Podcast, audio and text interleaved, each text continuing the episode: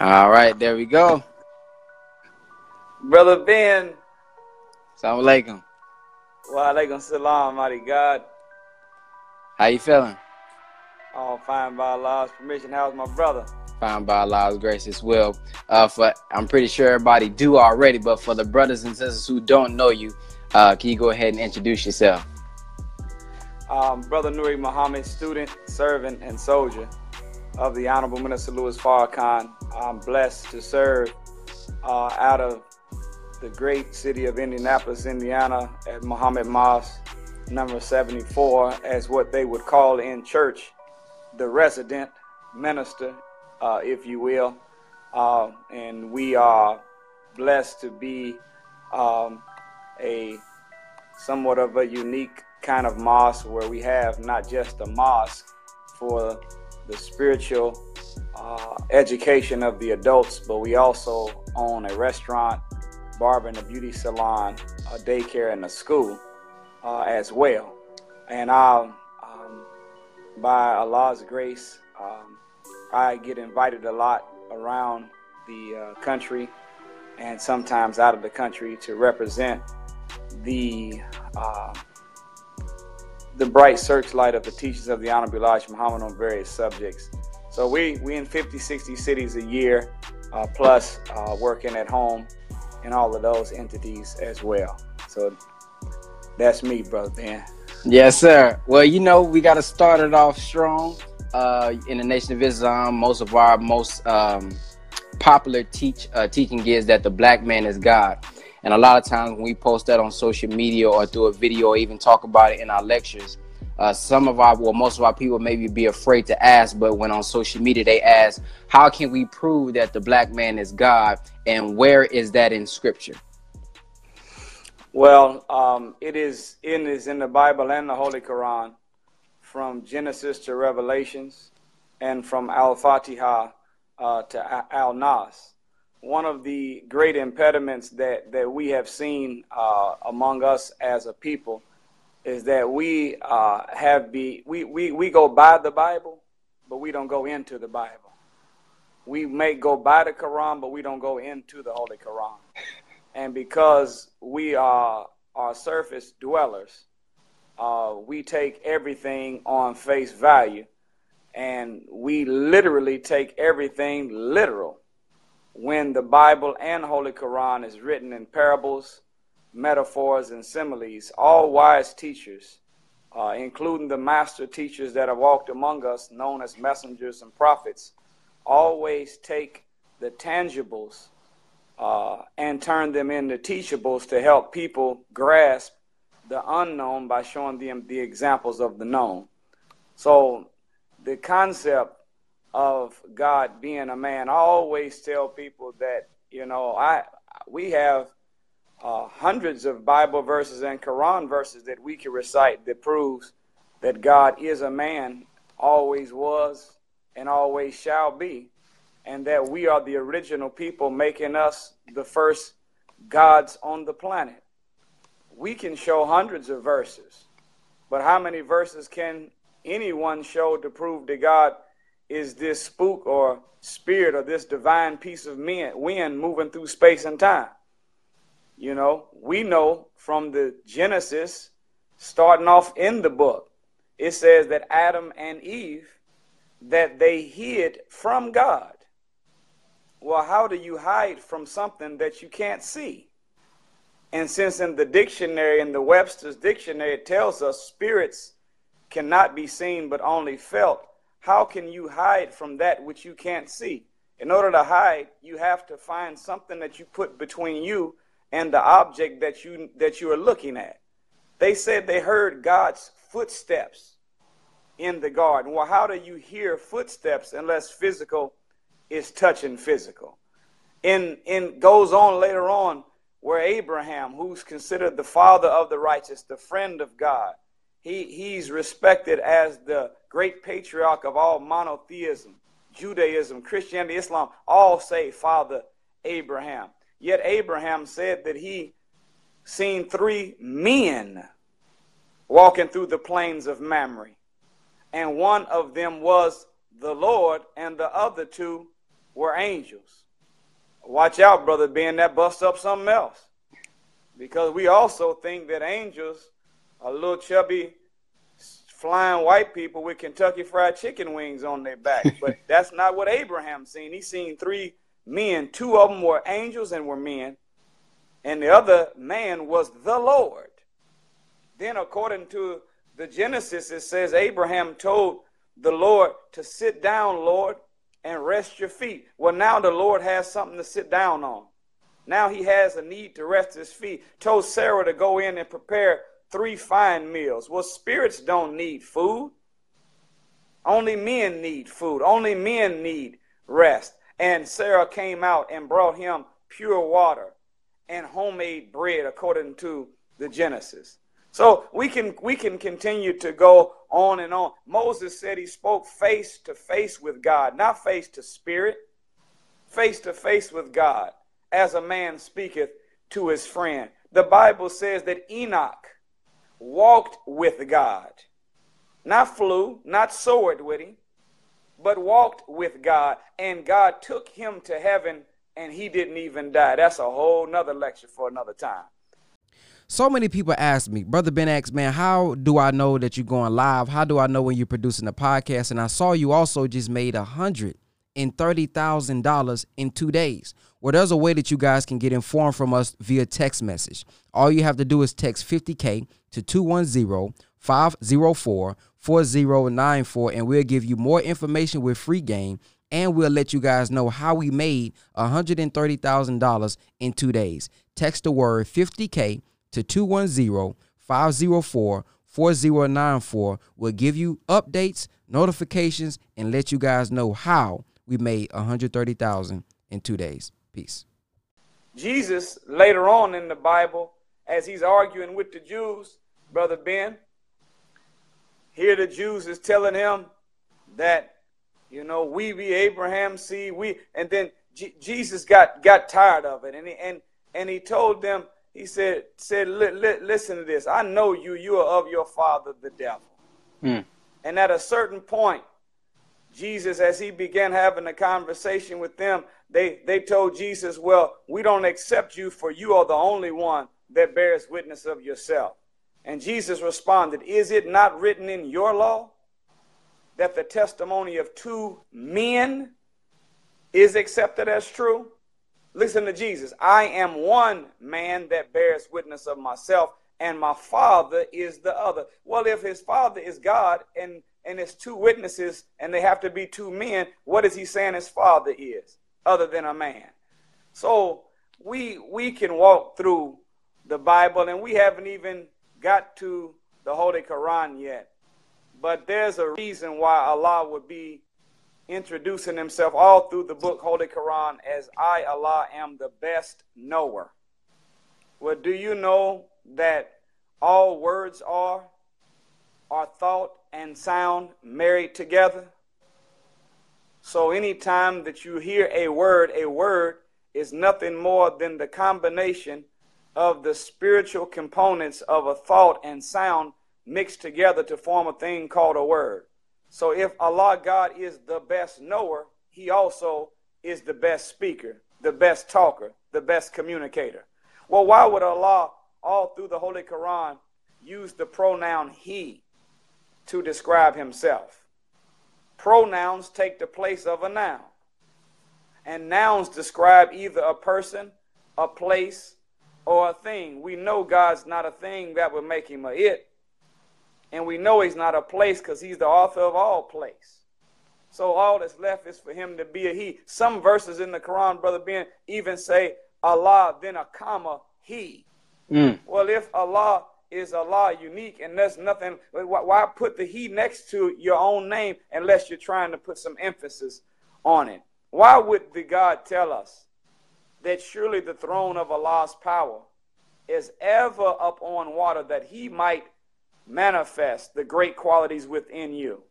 Well, we know God doesn't live in a big old chair sitting in the Atlantic Ocean or some lake, river, or sea, but as the brain sits on water, the brain sits on water, then what the God is telling us is that he too sits on the brain of man. Maybe that's why whenever you point to these two parts of the head, they call them the temples. Is that what that's called? The temple? Yes, sir. The, the, the temple, because God Himself lives inside of there. So, our problem is that we have never really seen man manifest in his full potential. We have not met original man. The Honorable Minister Louis Farrakhan said that the scientists have found that the average human being in the world is only using 3 to 8% of his brain power. That means 92 to 97% of the brain power of man goes unused. And by the law of use, it says that what you abuse, misuse, or what you don't use, you will lose. Well, we haven't seen man manifesting that other 92 to 97% of that brain power. But if we did, we would have no problem recognizing and bowing to the divinity of God with inside of the self. The black man is God, always has been, and always will be. Yes, sir. That's a nice breakdown right there. Now, the next question they would ask is if the black man is God, then who do we pray to? Do we pray to ourselves? Who are we praying to if the black man is God? Well, of course, you know, there's a verse that breaks it down in the in the real simplest form in the book of Psalms 82 verse 6. Listen to these words. David is speaking. He says, "Ye are all gods, children of the most high God." So while we are gods at this present phase of development, we are lowercase g gods. But there is a capital G God that is the supreme being. He is the Lord of all the worlds. He's the answerer of the prayers. Now, for the sake of time, look at it like this, brothers and sisters. You have a, a God within that needs cultivation and development. And then there's a supreme being outside of you that has already maximized and perfected his cultivation. So the way we build up the God in us is by feeding on the word and way of the supreme being, the perfect God outside of us. So we have to pray. But when we pray, we're not balling up a request and throwing it in outer space for a ghost to answer. When we pray, we are making a petition to the Supreme Being, and we're asking Him by our communication with Him, I want to activate you, God, and I'm asking you to activate in me the force and power of my being that I, in concert with you, can be the answer of my own prayers. So in Islam, when we do our five daily prayers, that's called rakas or steps, when the Muslim makes the prayer, we are speaking out loud, even though Allah already can hear what we're thinking. Well, why would we be speaking out loud if Allah can hear what we're thinking? Then, taking it a little bit deeper, we are instructed on on the prayer rug, there's always a spot at the top of the prayer rug that leaves a marking of where your forehead is going to land. And when we are making prayers, we're calling on Allah out loud, but we have our eyes fixed on where our forehead is going to land. What are you telling us, Allah? I'm telling you that call on me. I'm the supreme being. But look to the answers to your prayers, not to come from outer space from some spirit, but look to your own head and your own mouth and your own hands to be the instruments by which I use to answer those prayers. So we are praying to the Supreme Being, the Lord of the worlds, the Creator, but we are asking that Creator to activate in us the force and power of our being that we can use our own mind our own uh, uh, um, mouths and our own muscle to solve some of the problems that we uh, currently have as a as a person and as a people. So you pray to the Supreme Being, but you're activating the God in you to answer those prayers. Yes, sir. Now in the Bible in John 4 24, it says God. Now, this is what they would say. It would say, well, in the Bible, John 4 24 says, For God is spirit, so those who worship him must worship him in spirit and in truth. So they would say, Well, that's clearly saying that God is spirit. So what does that actually mean? Yeah, and, and that's why I said earlier that we have hundreds of verses that we could use to prove that God is a man and that's the only one that anybody ever uses is that God is. But you know, you know, black people we like abbreviating everything. We don't like so so in Mal in, in uh, uh, uh, Hosea four and six it says, "My people are destroyed from a lack of knowledge."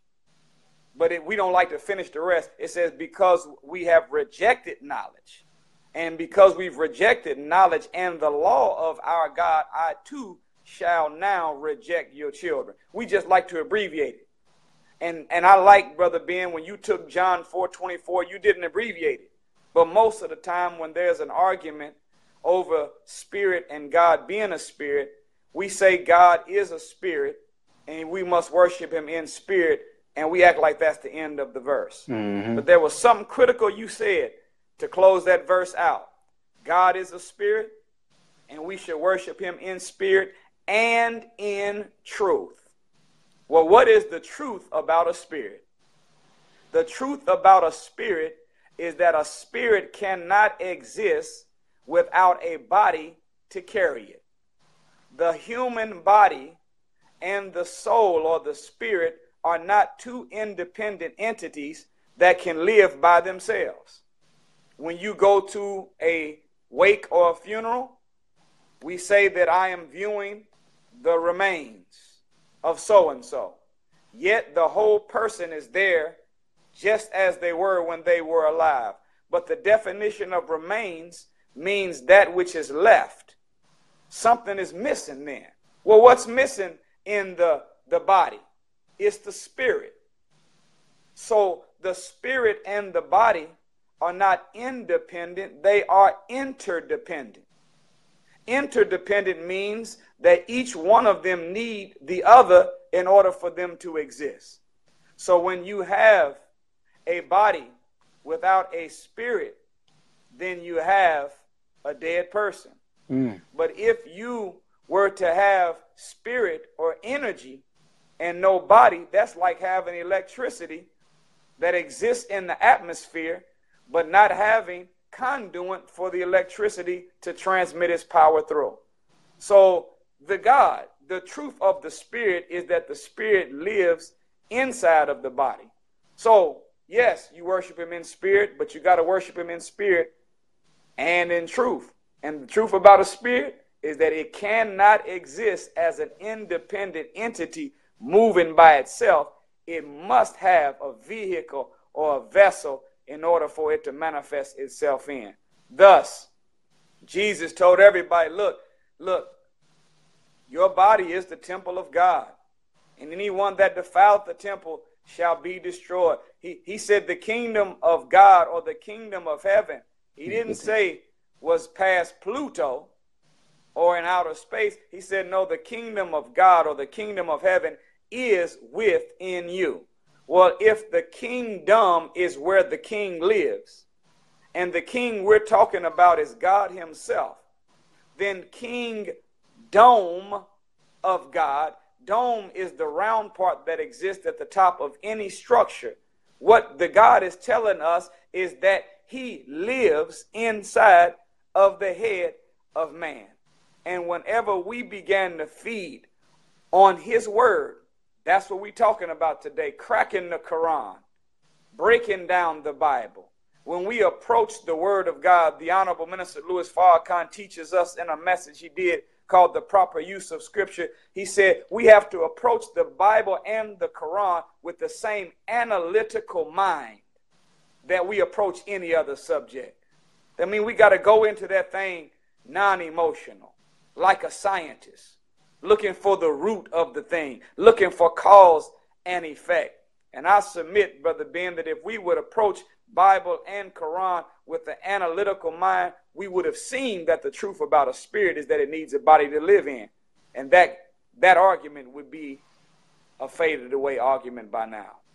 Yes, sir. I'm glad you broke it down like that because actually my next question was going to be about the birth of Jesus. And Matthew 118, it says, Now the birth of Jesus Christ took place uh, in this way. When his mother Mary had been uh, betrothed uh, to Joseph, before they came together, she was found to be with a child from the Holy Spirit. And a lot of our yeah. brothers and sisters believe that means that it was only a spirit that came into Mary, and they believe that the word virgin mean that she haven't had sex yet. So can you break down that scripture for him? Thank you, thank you, brother Ben. That's beautiful.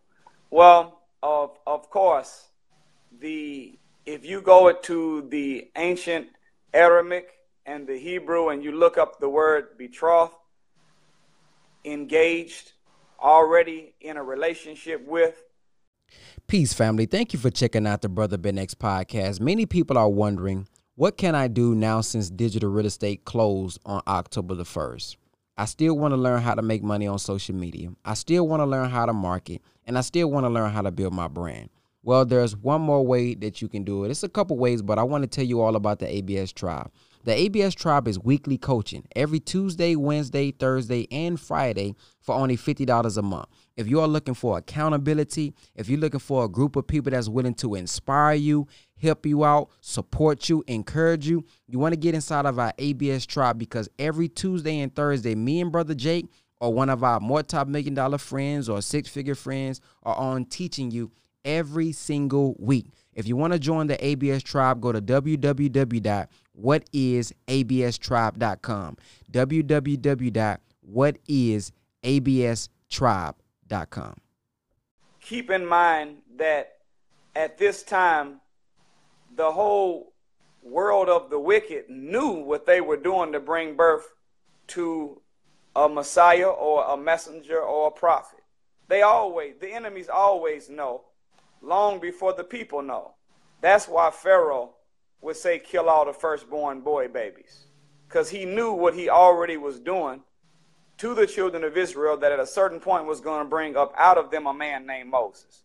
That's why King Herod had already put a creed out. L- listen to his creed kill all of the boy babies two years old and under. In other words, I want to make sure that I know what I'm doing on the cause side to produce the effect of a messenger or a warner or a prophet that's going to come and shut down my deception.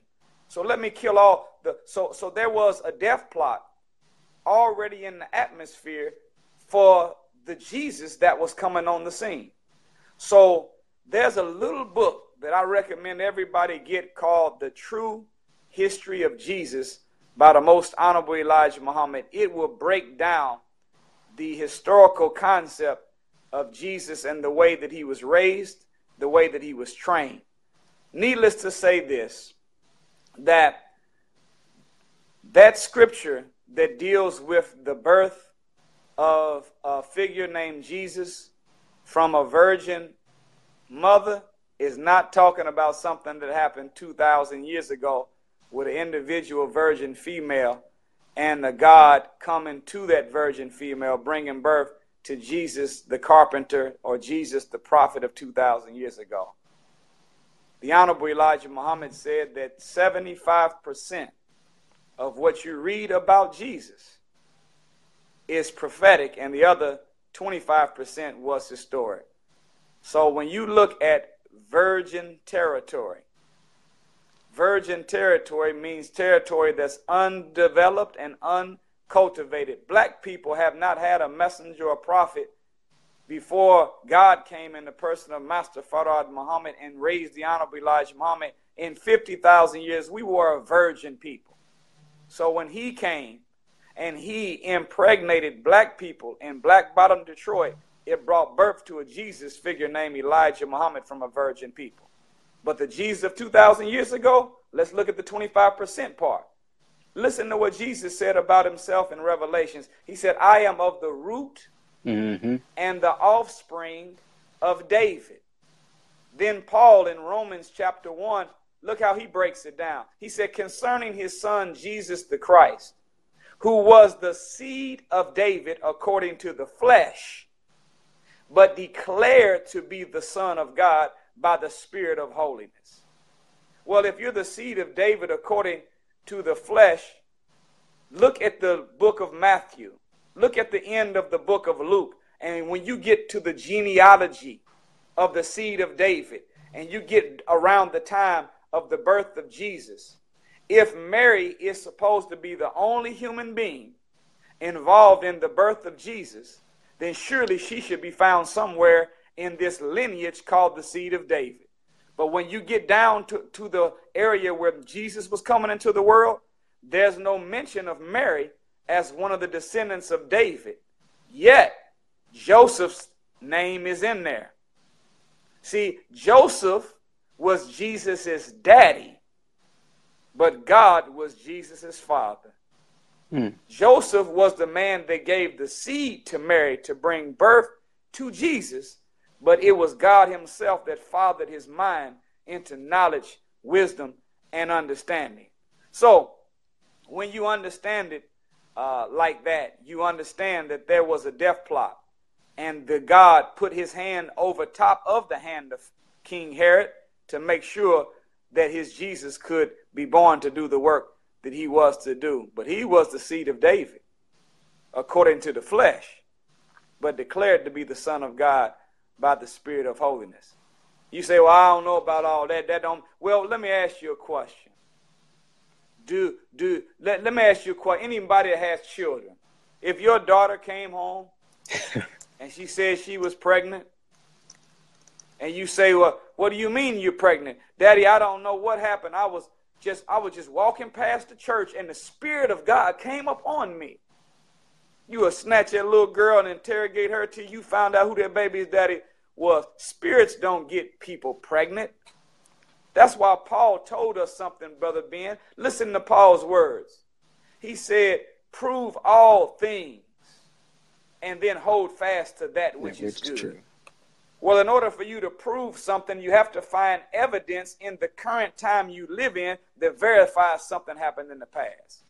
Well, if we're going to believe that a spirit got a woman pregnant 2,000 years ago and we got to prove it, then we've got to find some tangible evidence in the current time we live in right now that verifies this going to happen. And, and wait a minute. Wait a minute. If a female has two X chromosomes, and the male has the X and the Y, male and female. If you take a spirit that has none, multiplied by a female married that has two X's, then the only product of a spirit and a woman would have to be a female child. But Jesus was a boy. Well, where did he get the Y chromosome from? Unless there was a man somewhere involved in the picture. No, brothers and sisters, this was a trick by the white man to try to use another form of getting us to stop looking at Jesus as our example. They present him as a white man. They present him as someone that had a ghost as a father. Why? Because they know that in order for you to, to strive to be like someone, you have to find something in common with them. And when you find something in common, you start comparing yourself to them. Once you start comparing yourself, from comparison brings birth to expectation. And expectation begins to become fuel for desire. And desire, the Honorable Minister Louis Farrakhan said, is the, is the food of the wheel. And it is the wheel that helps you bring something into existence. They knew that if we were to learn that Jesus was Jesus of Nazareth, and Nazareth was the ghetto of yesterday. they knew that it had we knew that Jesus had hair like lamb's wool and feet like brass burned in the oven, brass already brown, you burn it, you know it's black. He's a black child. They knew that had we learned that he had the that he had a single mama factor just like most of us had. He had a black man father that wasn't present like like he should have been, and, and, and yet he became the one that was at the right hand of God they knew that if we had seen all that we had in common with this black revolutionary Jesus, even though he was who he was 2,000 years ago, we would say, man, if I got all that in common with him, I can compare myself to him. My comparison is going to bring birth to expectation that's going to feed desire. My desire is going to feed the will. Next thing you know, in 2017, I'm a walking Jesus in Dallas, Texas. Mm. I'm a walking Jesus in San Francisco. Why? Because I seen one that looks like me came from the same hill I came from, and yet he became the right hand of God. So it is a trick. It is a trick. It is a part of a scheme to make everything that is great that you read of in Scripture either a white man did it or a spirit did it. And because we're not white and we're not spirits, we become disqualified to be the living material witnesses of the greatness that we read in the Scripture. It's a trick. Yes, sir. Now I'm glad you brought up. It's funny. It's glad you brought up that uh, you can be a we can be a walking Jesus. Because my next question was about uh, a lot of people say, well, we talking all this stuff about Jesus. Was Jesus even real? And when we read the word Jesus, is it supposed to be taken as a literal person, or is it supposed to be taken as a function? Well, that is a it is a, a that is a good question, and the answer is D. All of the above. Just depending upon circumstance. See, brothers and sisters, uh, you can't be uh, we can't be surface dwellers, and we can't look at the scripture just on face value. The universe that Allah created has not one dimension; it's not flat. It has four dimensions: length, width, breadth, and time. So there's many dimensions and many angles by which you can look at different scenarios in the scripture. There is a reason, brothers and sisters, that there are no last names mentioned in the Bible or the Holy Quran. Mm. Well, who, wh- whose last name do we know? What's Moses' last name? What? Mm. What? So you say, well, Jesus Christ. Christ is not his last name. That's his title. It means crusher of the wicked in the last days. Why come? Why? Why there's?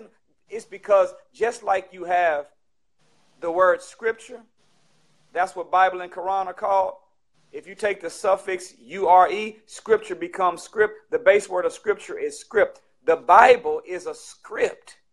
Just like you have a script for a play or a script for a movie, which means somebody wrote down exactly what people were to say and do before the stage was erected or the camera was turned on. And you can study the script and you can practice your role well, we have been given the Bible and Holy Quran as a script, not for a play or a movie, but a script for life.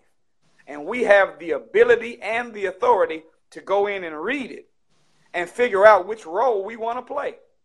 We can be one of the disciples, or we can be one of Herod's enchanters. And the beauty of it is that once you pick what kind of role you want to play, then all you have to do is look at the characteristics and the function of the one you want to be like and start manifesting it in real time and you become them in the modern moment. On the flip side, though, you have to look at those that you don't want to be like in the scripture as well. Because sometimes we accidentally start manifesting characteristics of the Judas mm. or of one of the soothsayers or one of the magicians or one of the disbelievers. And when we start seeing, wait a minute, I'm starting to sound like the disbeliever of that verse and the Judas and that. Wait, well, I got to renegotiate my thought process and change what I'm speaking and doing. But that's the authority uh, that we have. So, Jesus in Islam, we believe, as the Holy Quran teaches us, that Jesus is the supreme example of what man can become. Why would Jesus tell us to be ye perfect, even as your Father in heaven art perfect? Unless he wanted us to be not just like him, but like God. Why would Jesus himself say to us that I have gone forth to prepare a place for you, that where I am, ye may also be?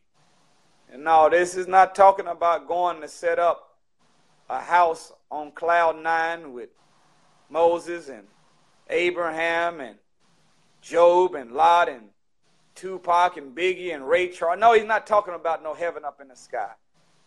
But Jesus' place was he was at the right hand of God. And as the right hand, so teaches the Honorable Minister Louis Farrakhan, is the arm of execution of the will of a man.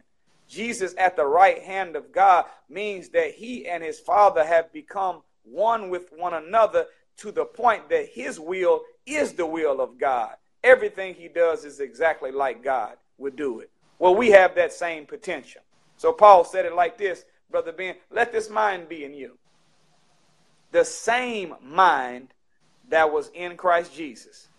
Well, if as a man thinketh in his heart, so is he, and we're invited to have the same mind that Christ had, and Christ had the mind of God, then if we're invited to have the mind of God, and as a man thinketh in his heart, so is he. If you've got the mind of God, what are you other than a God? So our function, our, our role is to study Jesus and not see our problem, brother Ben, is we we use Jesus as an excuse instead of an example as a people.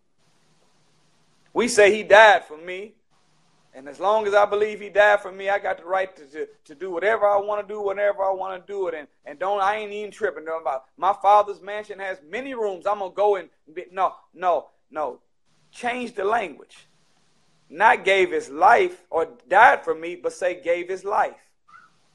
Once you use the language gave his life, you stop looking at the passion of Christ or the last 24 hours before he died, and you start looking at the way he functioned for the 33 or 36 years that he functioned on the earth. And we start doing things the way he did things.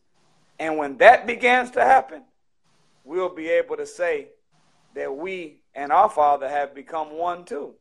And when you see us, you see little Jesuses walking around on the planet. So, yes, we want to think about the person, but more so, we want to think about the function. No, don't focus on the character himself. Focus on his character he possessed. And let's adopt the characteristics of Christ, and we can become those that can do the same thing he did for our people in the time that we live in. Yes, sir. Now, your video I posted about heaven and hell, of course, uh, went viral, hundreds of thousands of views. Um, but there are also some people who will say, um, in John thir- John 3:13 it says no one has ever gone to heaven and returned but the son of man has come down from heaven. And there's another part or another translation that says and no one has gone up into heaven. So can you explain to them what up mean up into heaven means and if it's a condition here on earth that we can uh, set ourselves in that the Honorable Elijah Muhammad teaches us, why does it say uh, no one has ever been uh, but the Son of Man? Well, you know, unfortunately, um, right now, if you go and do a Google search on the biblical contradictions, there's a hundred thousand contradictions in the Old Testament alone, and almost eighty thousand in the New Testament. Whew. So, when when the math is done, uh, at a certain point, we have to to to always remember that what we are reading is not the pure, unadulterated truth of God when we read the Bible. When God revealed it to his prophets, it was the Holy Bible, H O L Y. But when King James got hold of hold of it, it stayed the Holy Bible. He just put an E in between the L and the Y. Y'all didn't catch that. See, when you whenever you see somebody and they got a bunch of tears in their shirt, you say, man, he got a holy shirt on. You don't mean that shirt is pure and untampered with. You mean it's got a lot of missing fabric. Well, unfortunately, brothers and sisters, when we read the Bible, we are reading, as it says, the authorized King James Version. Do you know that a version is an individual's personal perspective? And based upon how close somebody is to something that they judge, and if there's anything blocking their view, that will determine what kind of version they give of a incident. Thus, somebody right there at the scene of an accident on the corner with nothing in his way will give a more accurate version than somebody two blocks down the street with three trees and two telephone poles blocking his view. Well, when you go and study the history of King James, go go and go into the, the library uh, where all the, the lives are buried at in, in your city and go to the old world religion encyclopedias, the old ones from the 30s and the 40s, and look up King James. And when you go into the Encyclopedia of Religion from the 30s and the 40s, you're going to find that King James was a homosexual. He was a man that had intercourse with his own mother. Mm. King James is the man responsible for finishing up Queen Elizabeth's 100 year plan, which was the kidnapping of black people from Africa, bringing us to America to make us slaves. Why do you think the first t- body of water we came in on was the James River, and the first place we landed is called Jamestown, Virginia? Why do you think Willie Lynch, when he stood on the bank of the James River. Listen what his words were. This is a great slave maker and master from the West Indies that was hired as a business consultant to the white slave masters of America to control black people as slaves.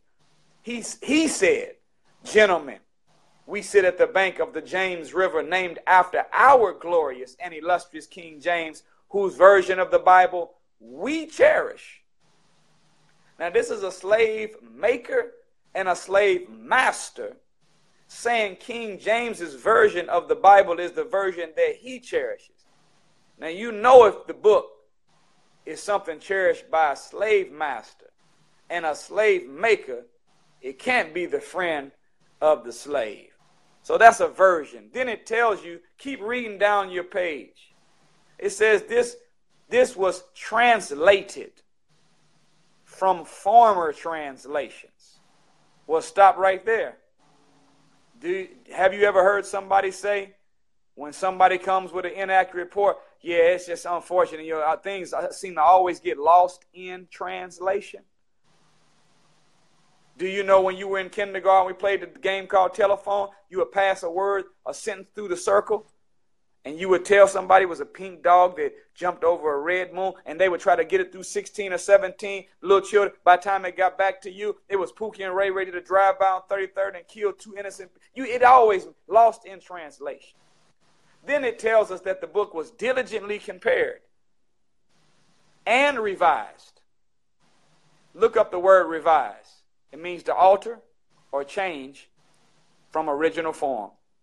Well, man, if you got something that's been altered and changed from original form, that was translated from former translations, and it was a version given of that, in street terms, they stepped on that. Now, in street terms, they put some cut on the Bible. yeah, yes, they did. They they they got to they got it they got it pure from Nicaragua, and they and they and they put some B12 and some baking soda and some inositol and fattened it up, and then re-rocked it and sold it back to the. I mean, I mean, pure from God. And fattened it up and re-rocked it, and every time we've been taking a hit of it, we haven't been able to get as high as the people were getting in the scripture yet. Mm. They performing all kind of miracles, and we can't seem to even keep our lights on with the same book. Something wrong with that math. So there are, in so many words, I'm saying that to say, brothers and sisters, there are verses in the scripture of the Bible that are contradictions, and there are some falsehoods that have been added to it. You say, but I, I, read in the Bible that, that you can't alter the word. Yeah, the same people that altered it put that in there too. so that you wouldn't want to question it. No, brothers and sisters, no. If Jesus said the kingdom of God is within you and the kingdom of heaven is within you, look at Job. He said, Look, my life is wind. Once I go down into the ground, I shall come up no more. The eyes that have seen me shall see me no more. The ears that have heard me shall see me no more. No, brothers and sisters, this was a trick. It was inserted into the Bible in Jesus' name by the slave masters because they knew that they were working us from can't see morning to can't see night to provide them with a heaven while they were alive. And they knew that had we not believed that we were going to die and see the grandmamas and the daughters that they raped and that they lynched and that they burned at the stakes and that we won we was going to work at some point we was going to get us some some milk and honey and some streets of gold. See they gave us this as a consolation prize.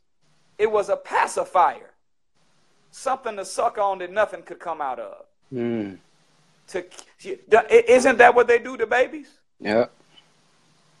When the baby starts crying, they put something that looks like the mother's nipple, has the texture of, and, and the next thing you know, the baby starts sucking on it, and be, to, before the baby realizes that nothing's coming out, it's too late because they already fell asleep. I'm saying that this lie about dying and going to heaven or dying and going to hell was a pacifier, a spiritual and religious pacifier, put in the mouth of the slaves so that we can suck on it. And before we realized that we would get nothing from it, we went back to sleep. But today's the day to wake up and stay woke. No, the Honorable Elijah Muhammad said, Heaven and hell are not places, they're states of mind. In another place, he said it's a state of being. And in another writing, he said it's a condition of life. State of mind means that whenever you have a heavenly state of mind, that you have freedom, justice, equality, peace, and contentment of mind, harmony, and balance. State of being, a heavenly state of being, means that you have health and fitness. Meaning, health, meaning that all of your internal organs are operating on an optimal level Fitness means you can engage in athletic activity and, and, and, be able to perform equal with all the other ones that perform that task. And condition of life means that you have luxury, you have money, you have good homes, and you are in possession of friendships in all walks of life. And I'm telling you, brothers and sisters, no, don't you wait until you dead to get your heaven. That's a trick. No, let's work hard to secure something sound on the ground while we still around because there ain't no pie in the sky in the sweet by and by waiting on you and me. The hell I want to go up there for anyway to get some milk and honey when I can go to the grocery store and get both of them for three ninety nine. well, I want to wait to die to give me some gold when I can get gold right out the earth that we live on. Think about that for a second. Pearls are inside of oysters that are inside of the seas and the oceans that are already on the earth. Everything that we were promised that we were going to get after we died in heaven is already around right now. So the most honorable Elijah Muhammad said, No, the hereafter for my followers is now. So we don't work to die and get something. We work hard to secure heaven while we are yet still alive on the earth. So I hope that answers the question, Brother Ben. Yes, sir. Uh, the next question was going to be you kind of went into it. A brother had asked me from the Instagram page, um, with it being tampered with, um, how do we know what's real and what's fake? How, how, do we know what they made up and what's and what should we uh, what should we uh, take for truth? So how do we determine that? Man, very good question, my brother. Whoever you are, and I hope you are tuned in. But I, I will say this: there's a verse in the Bible that says it like this. My sheep know my voice. A stranger they will not follow. See, whenever you and I began to listen to and read the pure word of God, then what we are doing is we are learning the language of God and the way God sounds. So once you learn the language of God, you can pick up in an instance when you read a verse and say, oh, hold on a minute. No, heaven ain't after you're dead. That don't add up. Oh, wait a minute. Ain't no devil ain't no goblin underneath no ground gonna burn me after I'm I'm dead. So anything talking about a hell underneath the ground seven times hotter than the sun, when the sun is 93 million miles away from the earth right now, burning at 14,072 degrees, and it can start a forest fire and the earth is only 7,928 miles in diameter. And if hell is in the middle, hell is 4,000 miles away and 98,000 degrees, the whole planet would have been burned. This don't make sense. Mm-hmm. And I would suggest this. There is a verse uh, in the book of Daniel 12 and 4 where God says that he would keep the meaning of Scripture secret or hidden till the end of time. Well, go look in Second Timothy and see when the end of time looks like. There's there's 16 signs of the end of time in Second Timothy. All of them are manifest right now. I submit to you, brothers and sisters, that as the book of Revelation say, says that on that day when the trumpet is sounded, and and and when that happens, the seventh angel will sound his trumpet. The mystery of God will be finished. I submit to you that the great master teacher by the name of the most honorable Elijah Muhammad is the man that God raised up for us to be our messenger to teach us the true meaning of Bible and Holy Quran. So how do you start off? there's a book that you should get. It's called The Message to the Black Man. Can y'all see that? Yes, sir. In this book, brothers and sisters, at the back of it, there's two sections. One is called The Guide to Understanding the Bible, and the other is The Guide to Understanding the Holy Quran. And what you'll see in these pages is that you'll find a subject, a verse, and then a page number. What you do is take your Bible, look up that verse, and then you pick your message to the black man up, and then look at the page number that's listed, and you will get a breakdown of what the most honorable Elijah Muhammad says about that particular verse. And what ends up happening to us, my brother, is that you're learning the language of God. You're learning as a sheep your, your shepherd's voice, and a stranger you will not listen to. So, so what happens is, is that as you began to decode what certain symbols of the Bible mean, based off the way the most honorable Elijah Muhammad broke them down in other verses, then you start picking up the Bible, reading some. verse. oh, okay. Well, wait a minute. We're reading about a hill and a mountain. Well, I remember the Honorable Elijah Muhammad said the hill and the mountain in the book of Habakkuk 3 dealt with governments and, and, and the ruling class. So let me see how that fits in there. Oh, I remember when I read about water, the Honorable Elijah Muhammad said that the water what represented knowledge. Let me see if the oh that makes sense now. So what mm. you'll learn from this book, brothers and sisters, is you'll you'll you'll learn how to read the roadmap to our salvation. The minister said this the Bible is our roadmap for salvation. Our problem is we don't know how to use the guide or the key to interpret the symbols that we're reading. But if you read the back of that message to the black man, the guide to understanding Bible and Quran, what you're going to get is you're going to get the guide or the key. You know how it is when you see a, a, a map I'm talking about before they had, you know, GPS on your phone. The real, the maps, the paper map. Y'all don't know nothing about them paper maps. They, they, your grandmama and them used to go pick up from AAA every time they was to go to the store. That when they was going to sense of where they was going, they was getting that map. But at the bottom, there's always a guide. And it'll tell you what this symbol means when you see this. This is a railroad crossing. This is an airport. This is farmland. This right right here represents desert. This represents uh, a hill. This represents this three centimeters equal to uh, 50 miles on the map. Once you learn the guide, then you can read the map yourself. Well, I'm submitting to you that this book, Message to the Black Man, and the breakdown that the Honorable Elijah Muhammad gives in the back of Bible and Holy Quran will serve as a guide or a key. And you'll start picking up the Bible and Quran without it and read verses that are not even in it the message of the black man, and you'll be able to break them down and know exactly uh, what they're talking about. So I hope that helps you out, uh, my brother that asked that question. Try it out. God raised the Honorable Elijah Muhammad. He is teaching and preaching the exact same teaching and religion of every messenger and prophet that is mentioned of in the Bible and Holy Quran. The difference is the Honorable Elijah Muhammad and his student, the Honorable Minister Louis Farrakhan, they represent to us an upgraded expression of the universal message of the prophets, multiplied by a contemporary tailor made message for the black man and woman's condition in this dispensation of time. Get those books and then crack open those books, and you'll see that you'll have the mind and the ability to know what God sounds like. You'll know his language. And, uh, and my sheep know my voice. A stranger they will not follow. Yes, sir.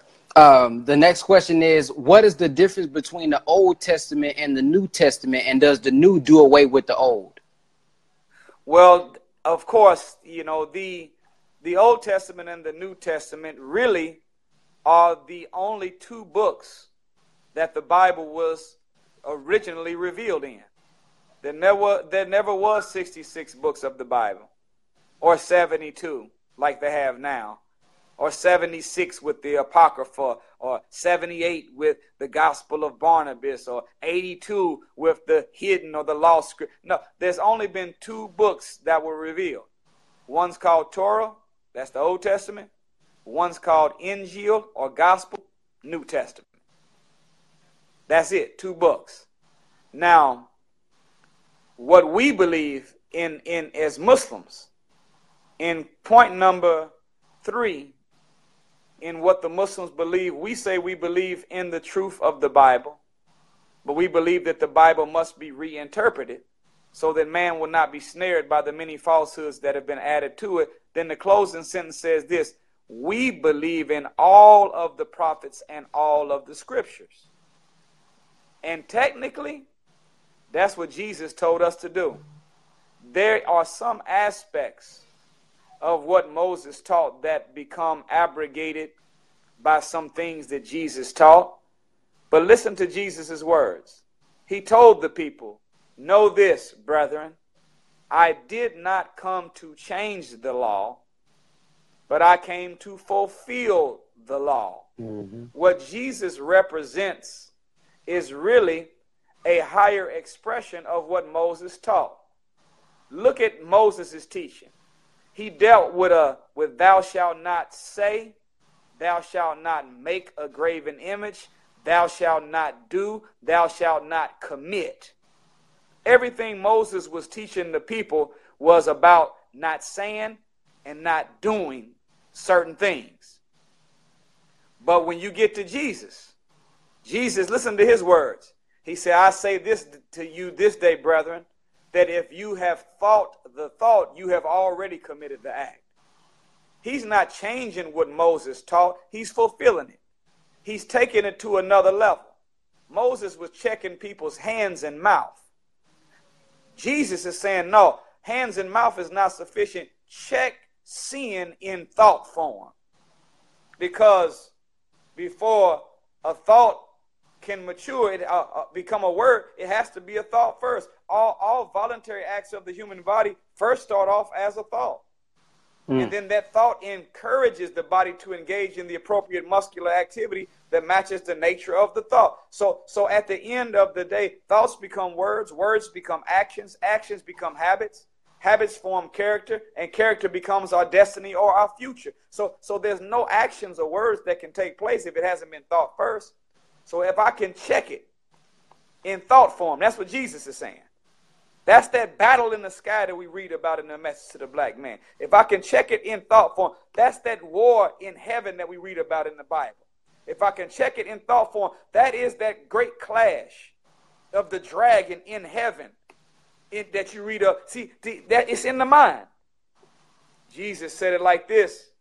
My brother, he said in Matthew 4 and 4, he said, Man cannot live off of bread alone, but off of every word that proceedeth from the mouth of the Lord. Well, question Moses, Job, Abraham, Lot, all of them are in the Old Testament. Were they messengers and prophets? Yes. Do messengers and prophets speak the word of the Lord? Absolutely. So if Moses and the prophets were speaking the word of the Lord in the Old Testament, and we should live off of not New Testament, but every word, then no, we can't afford to dismiss the Ten Commandments because we're following the two Jesus gave. And even deeper than that, we don't want to violate or even abandon the 42 laws of Ma'at that we had when we were in Africa.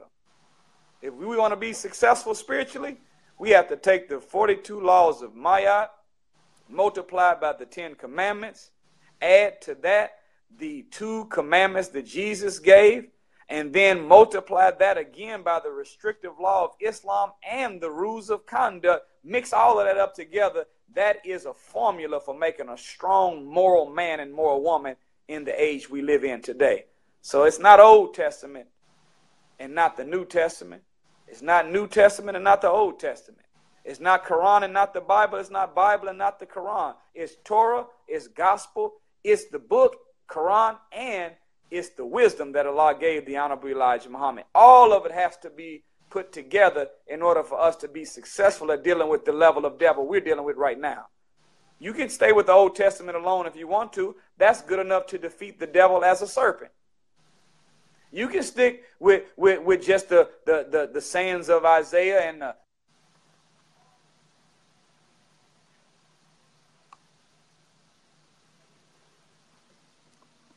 All right, look like he may have got frozen. That dragon in Revelations. We, am I back on? Yes, sir. I'm here. Yes, sir. if you want to defeat that dragon in Revelations, we need all of the religious teachings all mixed up together uh, as one, and we will be successful. None of them taught different religions, brothers and sisters. They taught the same religion. That was obey God. We should study all of them and take all of their laws, statutes, and commandments and mix them together that we might be successful against the wiles of Satan that have come against us in this modern time. Yes, sir. Samuel Samuel Ross, who um, just asked a question that actually someone else had asked. They said if heaven and hell is basically a condition, uh, if there's no hell, then what happens to the uh, what's the punishment for people? So if I go kill somebody or rape a little girl and I shoot myself, if there's no heaven after we die, what kind of where's the punishment come in? If there's well, what happens after we die, basically? Well, the beauty of of, of life is this. See the see I when when the, the Holy Quran says it like this, when you engage in any act, the Quran says it like this: everything that we do is all recorded in a clear book. And the clear book, the Holy Quran says in the Maulana Muhammad translation, he said the clear book is the law of cause and effect that governs the universe. They call it karma. So as a man soweth, Jesus said the same shall he reap. Now, now you say, well, the brother, he didn't went and did all the wrong and raped, and before they came and got him to give him the consequences, he, he killed himself. Yeah, but guess what? Scripture says that the sins of the father will be passed on to the children, even unto the third and the fourth generation. Do you know, brothers and sisters, that these white police that have killed our brothers in the streets, even though only four have been convicted out of 3,000 deaths. Wow. At the hands of, I said only four. Do you know them other 2,996? They're going to live a life of hell for the rest of their life, and their children are going to suffer too. Darren Wilson is not going to escape. George Zimmerman will not escape. They're going to get the hell that the, the murders of Sandra Bland, they're not going to escape. Those that did what they did to Eric Garner, they will not escape. See, we we we have two wheels. One wheel is the wheel we write out that we pass on to the generations that makes up basically it's the compilation of all of our physical work we did. So if we've done a certain amount of physical work in the world, we've saved up a certain amount of money, we bought a certain amount of property, then we can pass that down to our children and those who we love. Well, guess what? We also leave a spiritual wheel behind too. And that spiritual wheel has the rewards and it also has some consequences. So no one escapes. And every mother and father knows that if there was any circumstance or situation that life presented and it meant your daughter or son would be hit by that car or you would be hit by that car, all mothers and fathers would move their children out of the way and take that impact. If there was guns, if there's shots fired, the first thing you do before you cover yourself up, if you with your children, is you're to put your body around them. You're driving down the street, before you think about bracing yourself against an accident, if your child's next to you, it's an instinct to stick your arm to the right to make sure your child is okay. So I'm saying that to us, that there doesn't have to be a consequence after we're dead personally. No, we'll get it because we'll send it down the line of time with a spiritual will to those whom we love. And if you love your son and daughter, more than you love yourself, which is what we do by, by covering them when shots are fired, putting our arm out whenever we hit the brakes and it looked like an impact, jumping in front of the car, moving them out. That's what we're saying. Then know that you will leave a spiritual wheel behind too. And then look at this. In our book, Holy Quran, my brother to ask that question, it says that the wicked, they will be looking for death and will not be able to find it. So somebody might have in their mind that they are going to do all this devious stuff. And whenever it come time, they they just go yeah, they come get me. Soon as they come to kick the door down, I'm going to pull the trigger. And they pull the trigger and the gun don't work. They get on top of a, a eight-story building, jump all the way off the building, talking about they ain't going, I ain't suffering no consequences. I'm to die. Land eight stories down, don't do nothing but sprain their ankle. Cut their wrist and won't even bleed. So, so death can be hidden from man.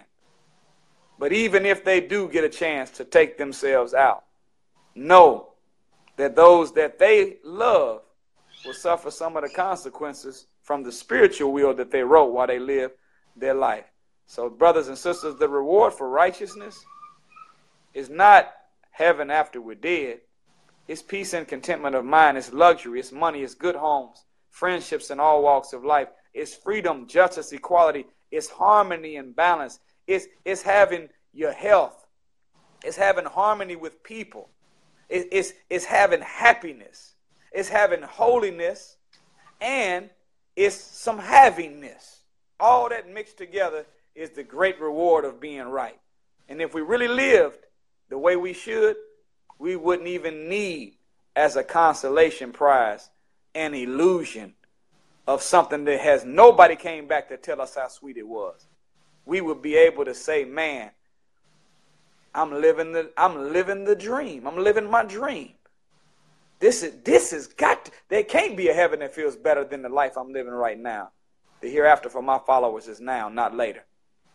Yes, sir. You talked about if if we live a life um, that we're supposed to be living. Now, some of our brothers and sisters they was taught in church that you know God has a He already got a time for you when you die. So they would use the excuse that I, well, I can live how I want to live because it's already written. You know, God already knows how He wants everything to go. This is God's will and things like that. So the question was, um, if you already had the course of, of my life written at the time of my creation, what is the purpose of free will? You see, the beauty of it, I don't know if anybody's ever read these uh, children's book. My wife used to tell me about when she was growing up, she was reading, and she would read uh, books. They were called adventure books.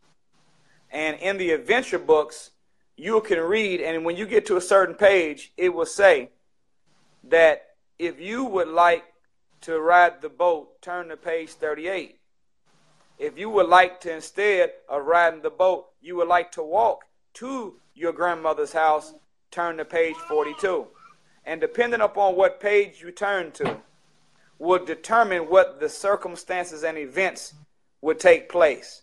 So, by Allah God giving us free will, He has already written in advance the best life that we possibly can live. Question See, we are in the day of judgment.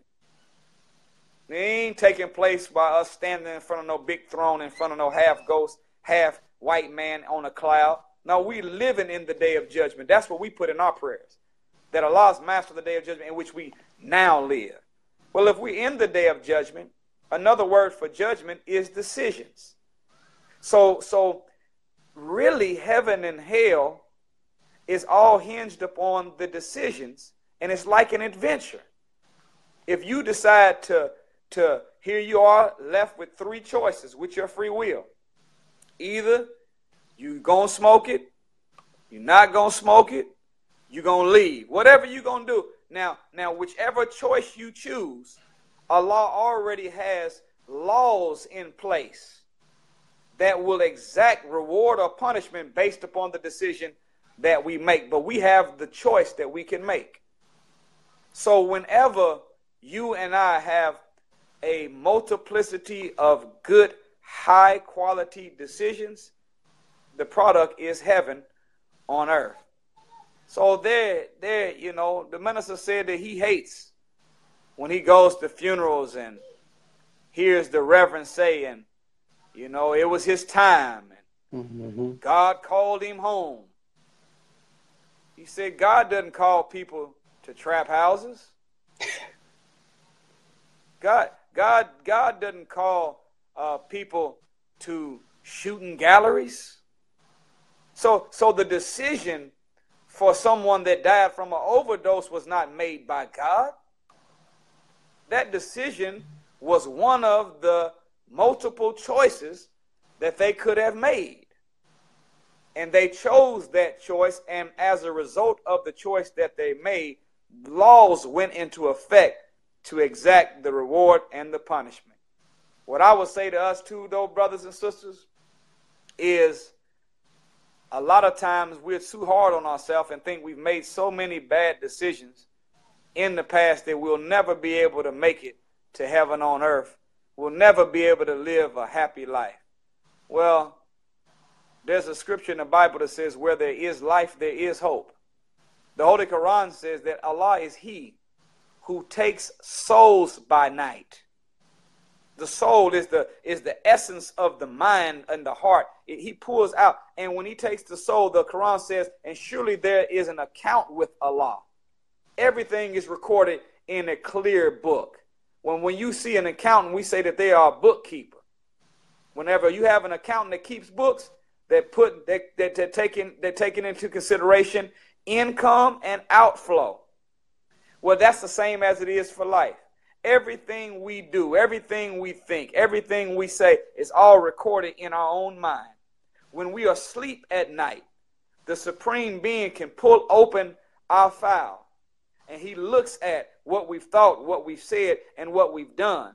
And then he can write things on that soul or on that account, put it back in our mind, and when and if we wake up, you know what that means?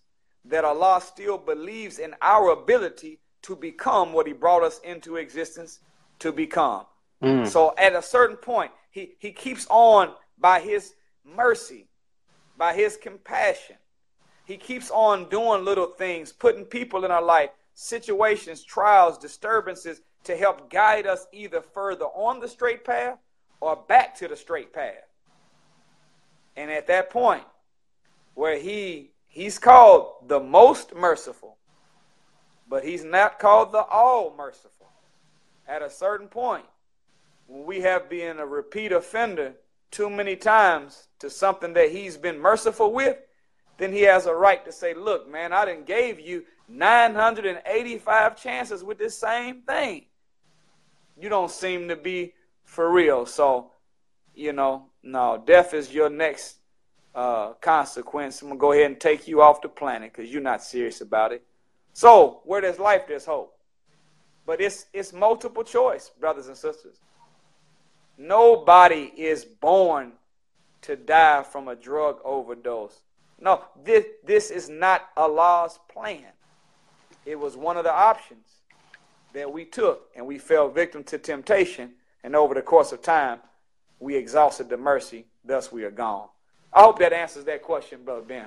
Yes, sir. We got a couple, or about a few more uh, questions for the Christian brothers and sisters, then a couple from the Hebrew Israelites. This question right. says, if Adam and Eve were the two were the first two creations in your garden, and their first two creations were their two sons, Cain and Abel, when Cain murdered Abel, and you said, Get me from my garden, he went east to the land of Nod, and new woman or a new woman, and she bore a child. Where did the woman come from, and who was her mother and father? Very good question.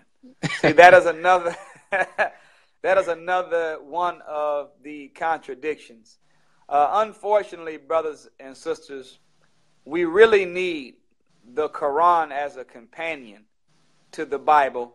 The Honorable Elijah Muhammad said that the Holy Quran is the best witness of the Bible because after it got translated from former translations, compared, revised, and King James gave his version, a lot of things have been lost in translation.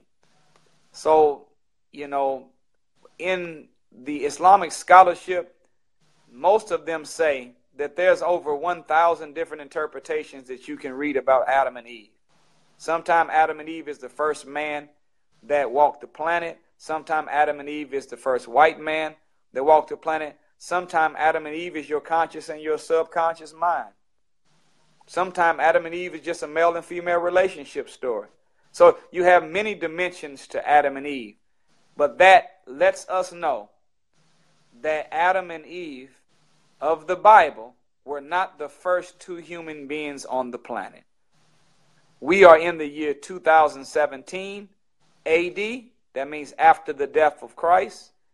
So from 2017 to Jesus is, is, is 2,000 years. You go 2,000 years back from Jesus, that's Moses. 2,000 years from Moses, you go to Adam. The Adam of the Bible is only a 6,000 year old man. That is not the original man and the original woman. We have been on the planet for trillions of years. They found bones all over the world where they've taken the carbon level in the bones, the Leakey fam- family, and other anthropologists, and they have found that every human being they keep finding 4 million, 5 million, 6 million, 10 million years of age, and all of them had mothers and fathers. They still digging. We've been here for trillions of years. When they found that oldest man, guess what they called him? They called him Zinjanthropus. Hmm. Zinj in Greek meaning black. Anthropus meaning man, black man, first man. So, uh, my sisters, my brothers, Adam and Eve don't represent the first people on the planet. That's the first white man and white woman mm-hmm. on the planet. So for them to go to the land of Nod and find Cain to find his wife already there, means some already some grown women already over there. For there to be a let us to make man, there was already some people already present. So this is this is where we are. And I want to, Brother Ben, I want to make sure that I can get to everyone's questions. So I'm going to step and grab a little charger uh, real quick so that I can stay on the air because I'm getting ready to die. Okay, yes, sir. All right, hold on one sec.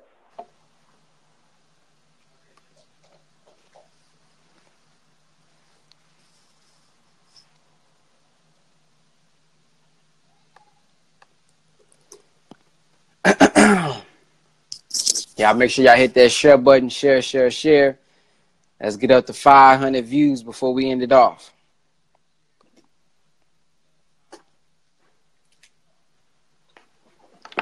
Okay, I'm black.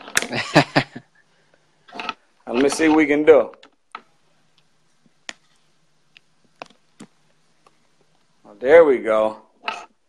All right, we we we back, bro. Ben. We back. Okay. The uh the next one is why did Job have to suffer when he was living right? Well, you know that that's always a good question. The the Holy Quran words it like this. In the 29th chapter of the Holy Quran, in the first through the fifth verse, it mentions, it says, Do men think that they will be left alone on saying they believe and will not be tried? When surely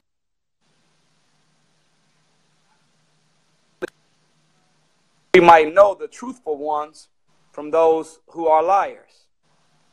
So, so of course, the minister gave us a breakdown of that verse, and he said the supreme being, the God Himself, He doesn't need a trial or a test to know whether we are truthful or liars. He can read our heart. He knows our motives. He knows our thoughts before we think it. But what this is saying is that there is a God in us, a part of us that doesn't know how strong we are or where our weaknesses are. So Allah uses trials and tribulations and adversity to manifest the strengths that we have so we know how strong we are, but also to help us to see our weaknesses. Because all weaknesses must be made manifest before they can be perfected. And if our goal is to meet with Allah, become one with God, that's mentioned as the ultimate foundational purpose for living is to become one with God, then we're going to have to go through something so that we can see our strengths as encouragement and see our weaknesses. Job was, according to the scripture, a man that had everything. Now, now I can go, we can go even deeper into it and we can prove that Job brought these problems on himself by operating with with worry and fear that one day it would happen. Mm. Go check out the book of Job when you get a chance. And you'll hear him mentioning almost about three times, he I, I fear that one day I will be without. I fear that one day this will happen. I fear. He, he was always worried that something was going to happen. And do you know that whatever you think about the most is what wins? See, hmm. thought, the Honorable Elijah Muhammad said it like this. He said, thought travels on average of 24 billion miles per second he said that there are 14 billion brain cells in the brain. And we know all cells are circles. The scientists of this world say the average human being thinks about 60,000 thoughts a day. And if you've got 60,000 thoughts moving at 24 billion miles per second, around 14 billion brain cells, and that's a circle, a cell, then when you have a thing moving in a circular motion, it's going to produce two forces, centrifugal and centripetal. Centrifugal means it repels. Centripetal would mean that it attracts. So whatever the dominant thoughts that we think, that's why it says, as a man thinketh in his heart, so is he. Whatever you think about the most, you and I will begin to attract to ourselves people situations and circumstance that match the nature of our thoughts and will repel people, situations, and circumstances that are opposite that thoughts. So by Job worrying all the time about what was going to happen and he was going to lose this, it's a strong possibility that his own mind brought his afflictions on himself. Just something to think about. But that's the purpose of trial is to manifest. Even if you look at the word adversity, it means to add a verse to me. Oh. It's good. See, it's, it's one thing to read about what people went through in the Bible, but it's another thing to go through stuff your, in your own life and you have your own personal testimony in your own historical reference bank of your own mind to let you know God is God and that I, I have been through something. So Job had to go through his trial to add a verse to him. I have to go through mine to add a verse to me. You got to go through yours to add a verse to you. So you don't need a Bible and Holy Quran to open up to read about a prophet that lived thousands of years ago. You can open up your own personal historical reference, bring in your own mind, and remember what God did for you two weeks ago and move with confidence on the next task. Yes, sir. Let me let me uh get my charger too before we get out. like I'm finna commercial break. Commercial break. Hey. Smoke.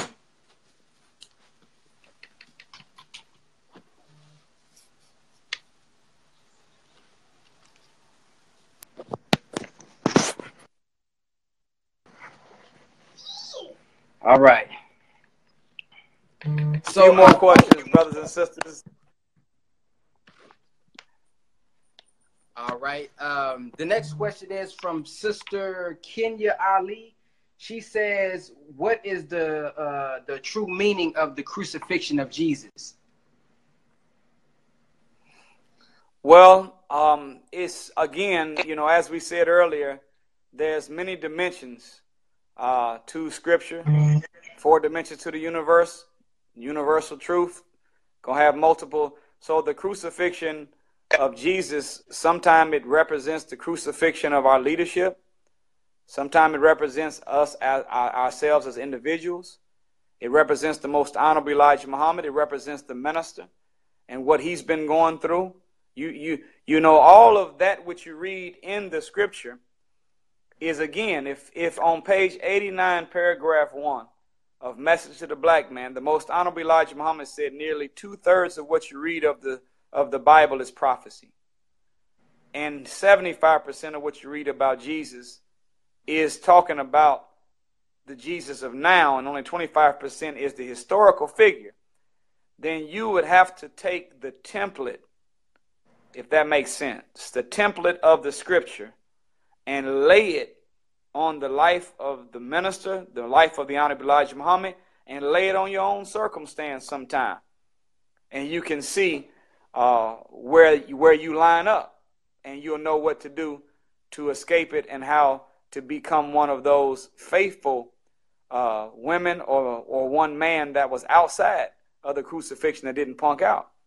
So, you know, in, in that sense, um, the crucifixion of Jesus, sometimes it represents the most honorable Elijah Muhammad, sometimes it's the minister, and sometimes it's black people as a whole. Can I, can I tell you can I tell you this real quick before we go? In mathematics, there's something called the law of probability. And in the law of probability, it says that if you can find 12 or more details that are identical, when you compare one thing to another, you're looking at the same thing just in a different location. If you were to take the life of Jesus and put the life of the Honorable Elijah Muhammad and the minister and even the life of us as a people next to it, you'll see that they are one and the same. Look at it. Jesus was a man learned without letters, the Honorable Elijah Muhammad. Virgin birth, we were a virgin people. That's where he came up out of. Both him and the minister, they made the blind see, the deaf hear, the dumb speak, the lame walk, raised the mentally dead from the grave. Keep, you can keep you can keep going. They were hated by the Jews. Scribes worked against them. You you can keep going. And the same thing for black people. You can look at the cross. On one side of Jesus was a thief, and on the other side was a murderer when he was crucified. Look at where Africa is positioned on the globe. One side you got America, one side you got Europe. The English, European white man stole us from Africa, and the American white man killed us. Matter of fact, if you take the word Jesus and, and say it in Spanish, it's Jesus. And Jesus is spelled H E S U S put an apostrophe in front of that first S and separate the last two letters, and it says Jesus, He's us. So no, we we are the ones somebody been trying to kill before we were born. We were born of a single mother. See? This is the story of Jesus. And you can keep going down the math and you'll see a whole lot in common with Jesus, the Honorable Elijah Muhammad, Jesus, minister, and Jesus and us as a people. So I would say look at it from the multiple shades uh, and multiple dimensions. Don't get caught into one one angle. Yes, sir. And these last two questions, I'm going to combine them just so we can save yes, time. sir. Uh, what's the true Yes, sir. definition of a woman coming from a man, uh, the man's rib? And the last one is, uh, does the Nation of Islam follow all the laws and commandments? And if so, why do we shave our faces? Why don't we have a beard, as the as it says in Leviticus? Well, that's a very good question. The first of all, the the honorable Elijah Muhammad said that the woman is the second self of God. And he, Allah God, when he created himself, he studied himself and found in himself a second self and brought a second self out of himself to match the womb that he brought himself out of.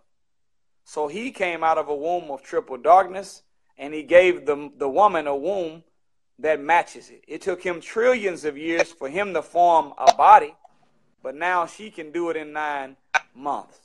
This story of the rib is really, again, it's a parable. It's a metaphor. It's a simile. It, it, see, look at look at the rib.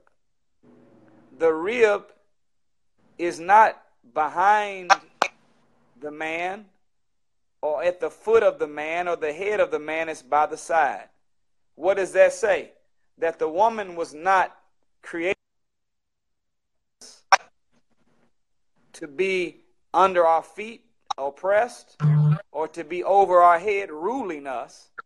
She was created to be right by our side as a co creator of visions, dreams, ideals, and aspirations.